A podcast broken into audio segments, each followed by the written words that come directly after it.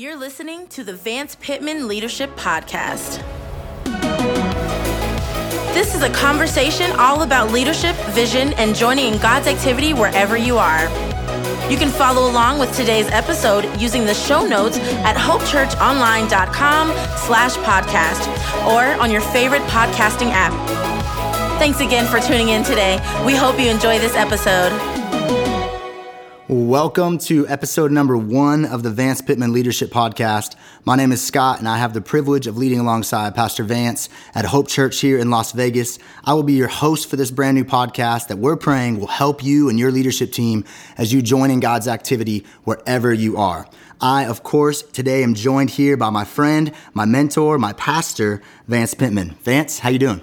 Doing good, Scott. Just uh, got back in town last night from Denver, Colorado speaking at a conference for the 6 4 Fellowship over there that's focused on prayer and the Word, and just had a tremendous time there connecting with leaders and got to spend some time with Jim Cymbala and just had a phenomenal, phenomenal time at the conference. So it's good to be back. Awesome. Awesome. We're glad you're back. As we begin this new podcast journey and begin to um, share your leadership principles that you've acquired over 25 plus years of full time ministry, how do you see this podcast being helpful for the people that are listening?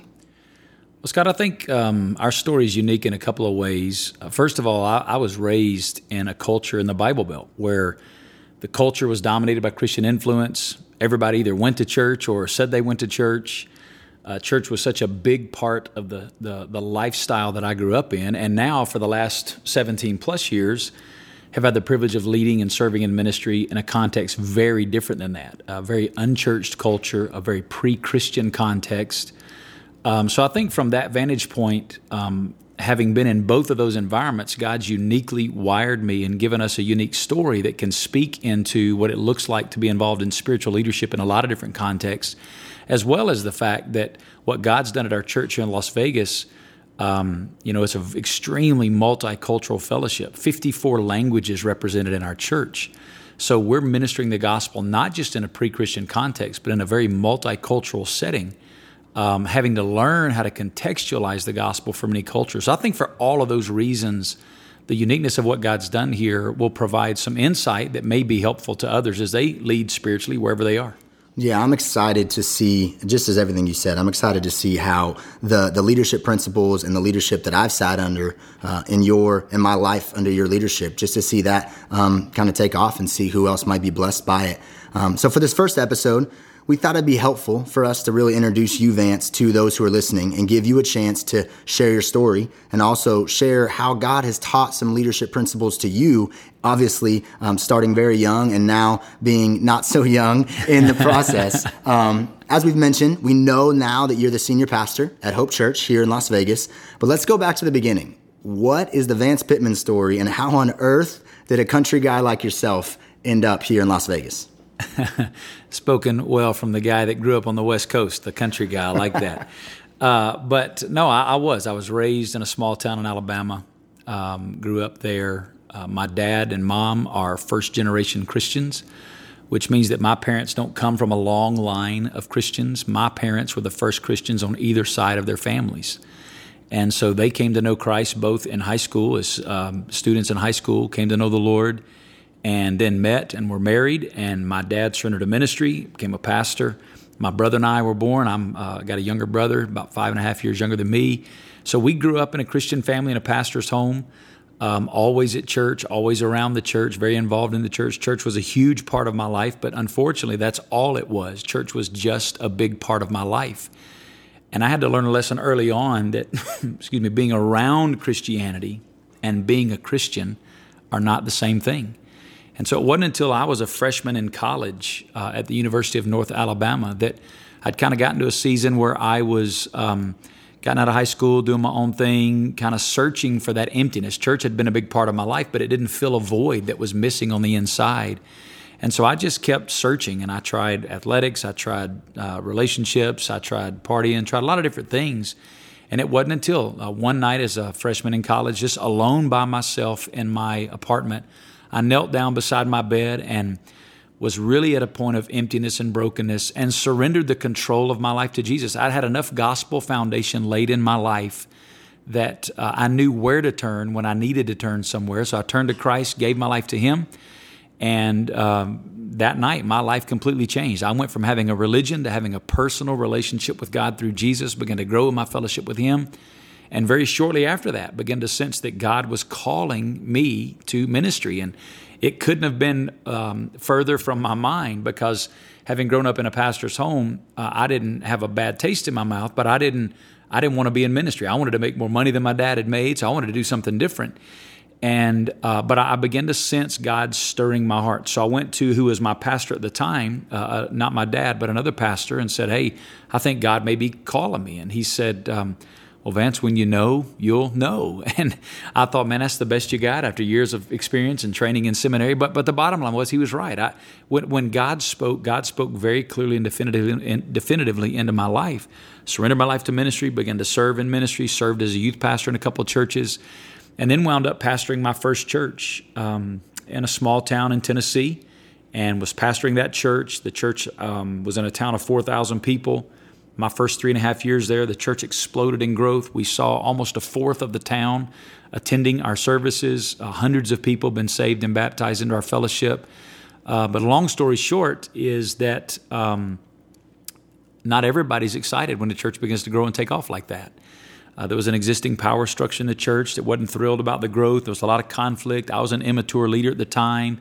And it led to a situation where uh, myself and our entire staff team were asked to leave the church and brought me to a point of unbelievable brokenness. I mean, everything I thought I'd given my life to do, pursue the Lord in ministry, um, I was doing, and it was happening very successfully from the world's perspective. And yet, in one night, was left with nothing but Jesus to come to the greatest discovery of my life, and that is that Jesus is enough. But out of that period of brokenness, God, you know, moved. We didn't know what we were going to do next. We, we lost that church and we had no job, didn't know what we were going to do. So we pulled our kids out of school and uh, relocated back to Memphis, Tennessee, where my dad's church, he was pastoring a church called the Kirby Woods Baptist Church there in Memphis.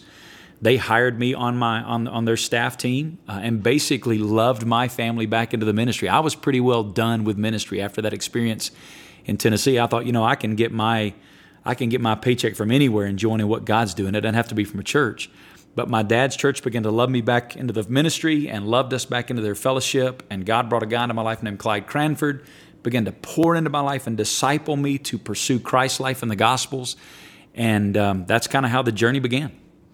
So I've heard that story dozens of times. And I think one thing that sticks out most to me in regards to ministry leadership is the role that your dad played in your life. You've always shared with our church and our staff something that set your dad apart and your relationship with him apart from the, the sad but common pastor's kid reputation. I think it'd be helpful for our leaders uh, listening to hear you share what what was it that set your dad apart? Why why was there not that bad taste in your mouth? What what was it that set your dad apart as he was a pastor in ministry with a family?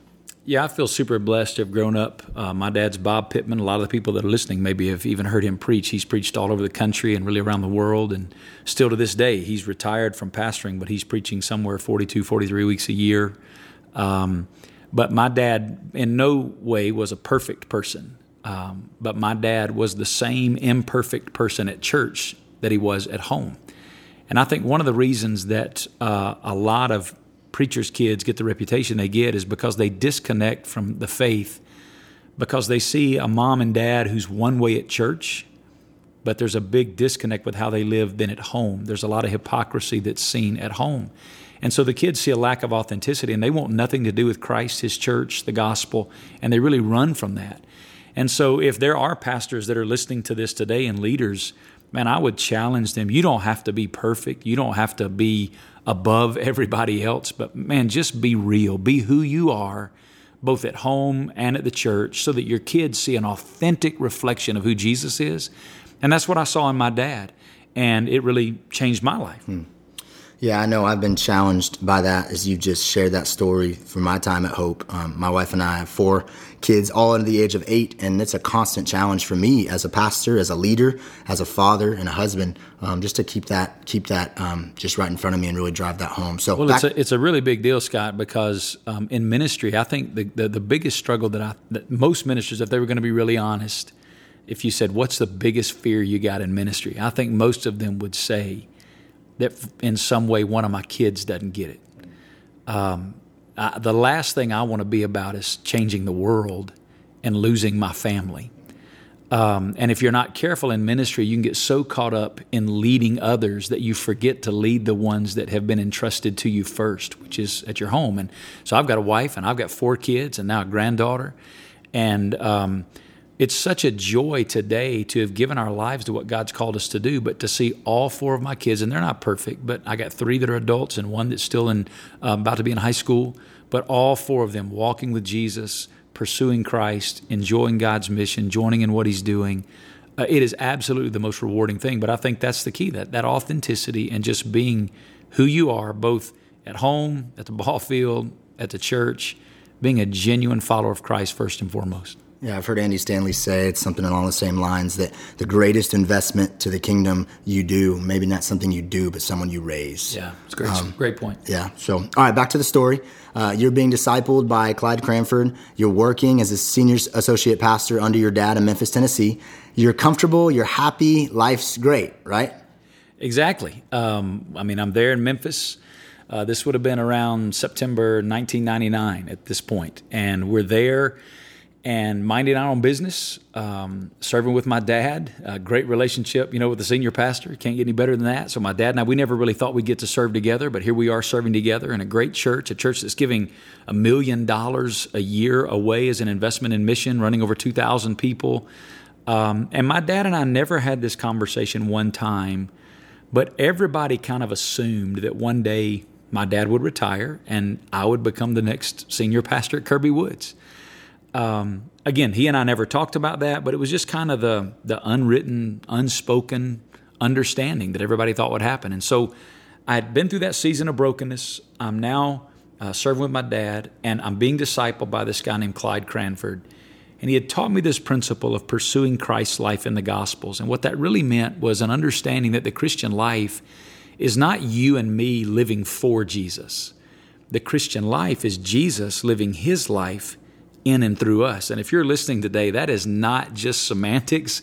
That's the difference in religion and relationship. It's the difference in me trying to do something for Jesus and committing myself to that and me dying to who I am so that Christ can live his life in and through me. So Clyde taught me to begin to look for Christ's life in the Gospels, not just his death, burial, and resurrection, which obviously is the foundation of our faith, but how he interacted with people. What was on his heart?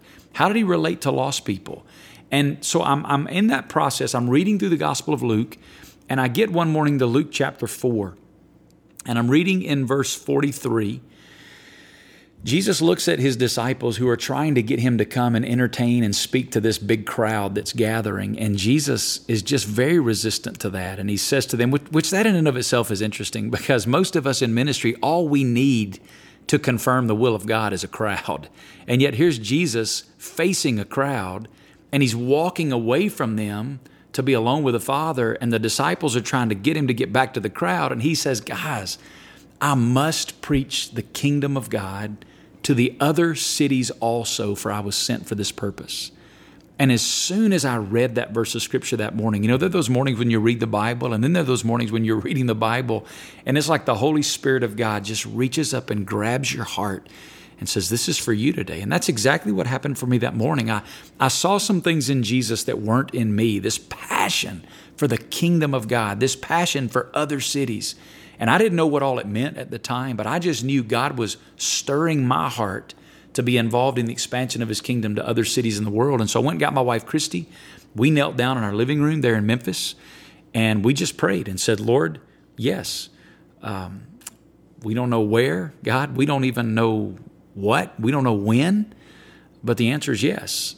And you know, some people say, "Well, what was the question?" Well, we didn't really know. We just knew that yes and anything but, or, or, or Lord and anything but yes didn't really go together.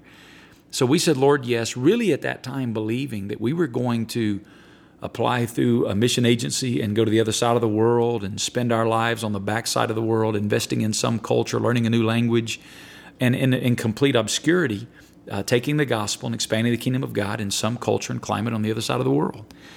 Um, and so we, for a couple weeks, just prayed on that, began to try to push some doors open to make that happen.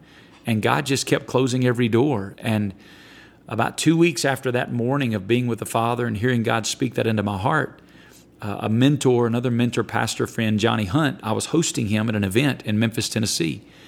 And um, after speaking at the event, he and I are walking out that night, and he looks at me and he says, Vance, um, our church, First Baptist Church, Woodstock, Georgia, is going to be starting a church in the fastest growing city at that time in North America, Las Vegas, Nevada. And he said, Vance, God's put it on my heart that you're to be the pastor of that church. And as soon as he said Las Vegas, Nevada, man, I, God just immediately gripped my heart with that. As soon as it rolled off his lips, I knew that God had called us to Las Vegas, Nevada. So here we are. Uh, two weeks earlier, Lord, yes, and two weeks later, you know, God has the audacity to fill in the blank with Las Vegas. And uh, I say that sometimes around our church, and people laugh, but it's, it's, it's true because you couldn't have picked a place that was further off my radar than Las Vegas, Nevada. You could have said the moon, and I might have been more open to the moon because it would have been more a possibility. I just didn't even, never even dreamed of Las Vegas. And not only that, where I'm from in Alabama, people don't go to Las Vegas. And if they do, they don't tell anybody because they don't think Las Vegas is hell, but they think you can smell it from here. So uh, when he said Las Vegas, you couldn't have picked a place that was further off my radar. But as soon as he said it, we knew that God had called us. And so we immediately did something that I don't ever teach or recommend church planters to do. I train a lot of church planters now around the country, around the world. Um, but I never teach them to do this. But we resigned our position at Kirby Woods and began the process of moving to Las Vegas. And we'd never even visited this city one time. We just so definitively knew that God had spoken. If we did anything but begin the process of moving to Las Vegas, we'd be living in complete disobedience to God. So before we moved west, we moved east. We went to Woodstock, Georgia with a fundamental conviction that churches plant churches. Individuals don't plant churches, churches plant churches. And we wanted to be sent out of the First Baptist Church of Woodstock, Georgia to plant this church. So we went to build relationships there and connect with that fellowship. So we moved to Woodstock.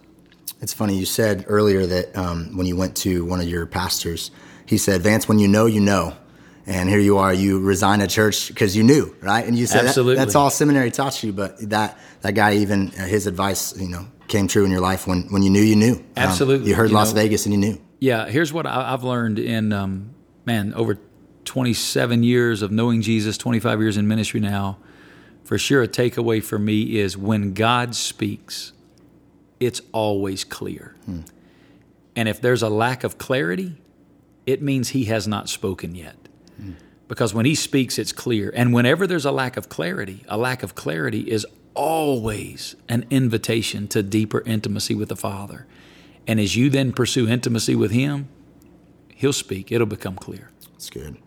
I've heard you share that story again numerous times, and um, of course, we all know, you know, theologically, God does not need any of us. Uh, but obviously, I am a testament to this that that God has used you in the city. God has used you and your family and, and Hope Church um, in hundreds and thousands of people's lives. Um, my family has been changed by the uh, the ministry of Hope Church, and to think that this work that God called you to started with a simple invitation out of one single time alone with God in September 1999. Can you talk a little bit about why that's significant? Share with the leaders that are listening why it's significant that they're spending time in the Word, not necessarily to preach sermons or get quality, you know, content for podcasts, but just spending time alone with the Father. You had that moment in Luke 4 that honestly changed your life and a lot of people's lives. Why is it significant that no matter what the platform may be, leaders are still listening to the Holy Spirit of God in those moments with God alone in the mornings? Yeah, well, another thing that uh, Clyde really poured into my life is that everything that God desires to do through my life, He'll do out of the overflow of what He's doing in my life, which means that the real invitation, the real call that He's placed on our lives is not to do something for Him. The real call that He's placed on our lives is to be with Him. And out of the overflow of being with Him, He will then accomplish all that He desires to accomplish in and through our lives. It's the same invitation He gave to the, to the disciples when He first called them. He said in Mark chapter 3, when He called them, He said He summoned them so that they would be with Him and that He could send them out to preach. They were to be with Him, then He would make His life public through them out of the overflow of their intimate fellowship with Him. And so, yeah, it's it's kind of ironic now as I think back on it. But man, there's a question I've asked myself a thousand times over these 17 years in Vegas. And that is, what if I hadn't been with God that morning? And don't misunderstand what I'm saying when I ask that. It's not that God needed Vance Pitman. He didn't. God doesn't need me. God doesn't need you. God doesn't need any of us. But God, in His sovereignty, has chosen to invite us to join in what He's doing and be a part of it and work through us. And the way He does that is the vehicle of the relationship. So when I ask the question, what if I hadn't been with Him that morning? I'm not saying, man, what, you know, there'd be no hope. God would have done all. No, God was doing all this in Las Vegas with or without me. When I ask the question, here's what I'm really asking what would I have missed out on if I hadn't been with Him that morning? And it makes me think of the other question what have I missed out on mm. in those times because I hadn't been perfect? What, what about those times when I wasn't alone with the Father? The times that I was too busy in ministry to pursue intimacy with God? What, what, what did I maybe miss out on that God had in store for me? Uh, so, man, I'm super grateful that God would allow me the privilege because today we live in a day of so many distractions, whether it's calendars or social media or conferences or counseling appointments or whatever it is. There's all these things that are jockeying for our time in, in, in the realm of spiritual leadership. And if we're not careful, those things can begin to woo us away from intimacy with the Father. Um, because if we're not careful, the ministry and spiritual leadership becomes the great love affair that woos us away from intimacy with God. And it's easy for our flesh to justify it because it's something so spiritual. It sounds so good. But the reality is, He's called us to be with Him, and He desires to work through us. And the tragedy of this, as you see it really play out in people's lives, is you know, now over all these years in ministry, I've seen some of my friends, some of my very good friends, fall morally in ministry. Um, and every man that I've ever known and walked with and counseled that has had an affair in the ministry first had an affair with the ministry that wooed him away from intimacy with Jesus and opened him up to everything under heaven. So, yeah, man, it's all about intimacy with the Father. And I'm so thankful for that morning in September of 1999 that God, in His grace, invited me to get in on this incredible journey. I am thankful for that as well. Um, so here you are, you and your family, you got trained two other guys and their families moved to Las Vegas in the year 2000 after getting some training at, at uh, First Baptist Woodstock. And as you've said, the Beverly Hillbillies arrive and they're here to tackle Sin City. And you continued to get confirmation from the Lord that you guys were right in the center of what He was doing. Um, one day, you get a phone call that's become uh, an epic legend at Hope Church from a little Filipino lady named Letty Peralta. Can you share that powerful story and how that was encouraging for you as a new church planter? Yeah, so we we did. We moved to Woodstock, Georgia. We put our team together. There were three families that were coming together, myself and two other families, all of us from the Bible Belt, two from Alabama, one from Tennessee. And so we did. We felt like the Beverly Hillbillies moving into Las Vegas because uh, here were these, you know, three Southern Bible Belt guys moving out here. And so we get here, my family's first. We get here two days before Christmas 2000. And about a week after we arrive on the field, I get a, this telephone call from this Letty Peralta and I'd never heard of Letty Peralta, didn't know Letty Peralta. And I answer the telephone, and she says, she's on the other end of the line. She says, Pastor, can I tell you a story? I said, Letty, I don't know anybody from Las Vegas. You can tell me any story you want to tell me. And so she proceeded to tell me this story. She said, I'm from the Philippines. I had moved to Hong Kong to make money for my family that was very poor. She said, while living in Hong Kong, I met an American family and I moved in with them and became the caretaker of their home. And she said over the course of time that that family became like another family for her, became an extended family to her, and to the point that they basically adopted her into their family. To when they moved back to the United States of America, their company relocated them back. She moved with them back to America. And when they moved back to America, they settled in a suburb north of Atlanta, Georgia called Woodstock, Georgia. And while living in Woodstock, Georgia, she visited a church called the First Baptist Church of Woodstock, Georgia. She heard a preacher named Johnny Hunt preach the gospel and the Great Commission, the kingdom of God, like she'd never heard before, and it radically changed her life. But she only got to visit that church about six times, she said. And then her family suddenly got another job change with the company, and it relocated them to Las Vegas, Nevada. And she said, Pastor, I've been in Las Vegas for a year and a half. And I've prayed every day that the First Baptist Church of Woodstock, Georgia would start a church in Las Vegas, Nevada. Would you please tell me who sent you here? Now, here, my family had just two weeks earlier loaded everything we owned in a green Dodge minivan in the parking lot of the First Baptist Church of Woodstock, Georgia, and driven all the way across the country, not even knowing Letty Peralta existed. And now we get this telephone call and it just shook our lives because we figured out and, and, and, and right in that moment understood that God didn't call us here to start something. God called us here to join in something that He was doing long before we got here, and He's going to continue to be doing long after we're on the scene or after we're off the scene. And, and, and that's a really a reality for anybody that's listening to this today. Wherever you might be serving in ministry leadership in whatever capacity, whether that's leading a small group, leading a ministry team, serving as a pastor, serving on staff, you are simply a steward for a season of the activity of God. What's happening there started long before you got there, and it's going to continue long after you're off the scene. But right now, you're just a steward of that activity. And that's what we recognize that we were simply stewarding this activity of God. And it really shook us in this arena of prayer and engaging this city through prayer. Um, but now here we are 17 years later. We've seen thousands of people come to know Christ in Las Vegas.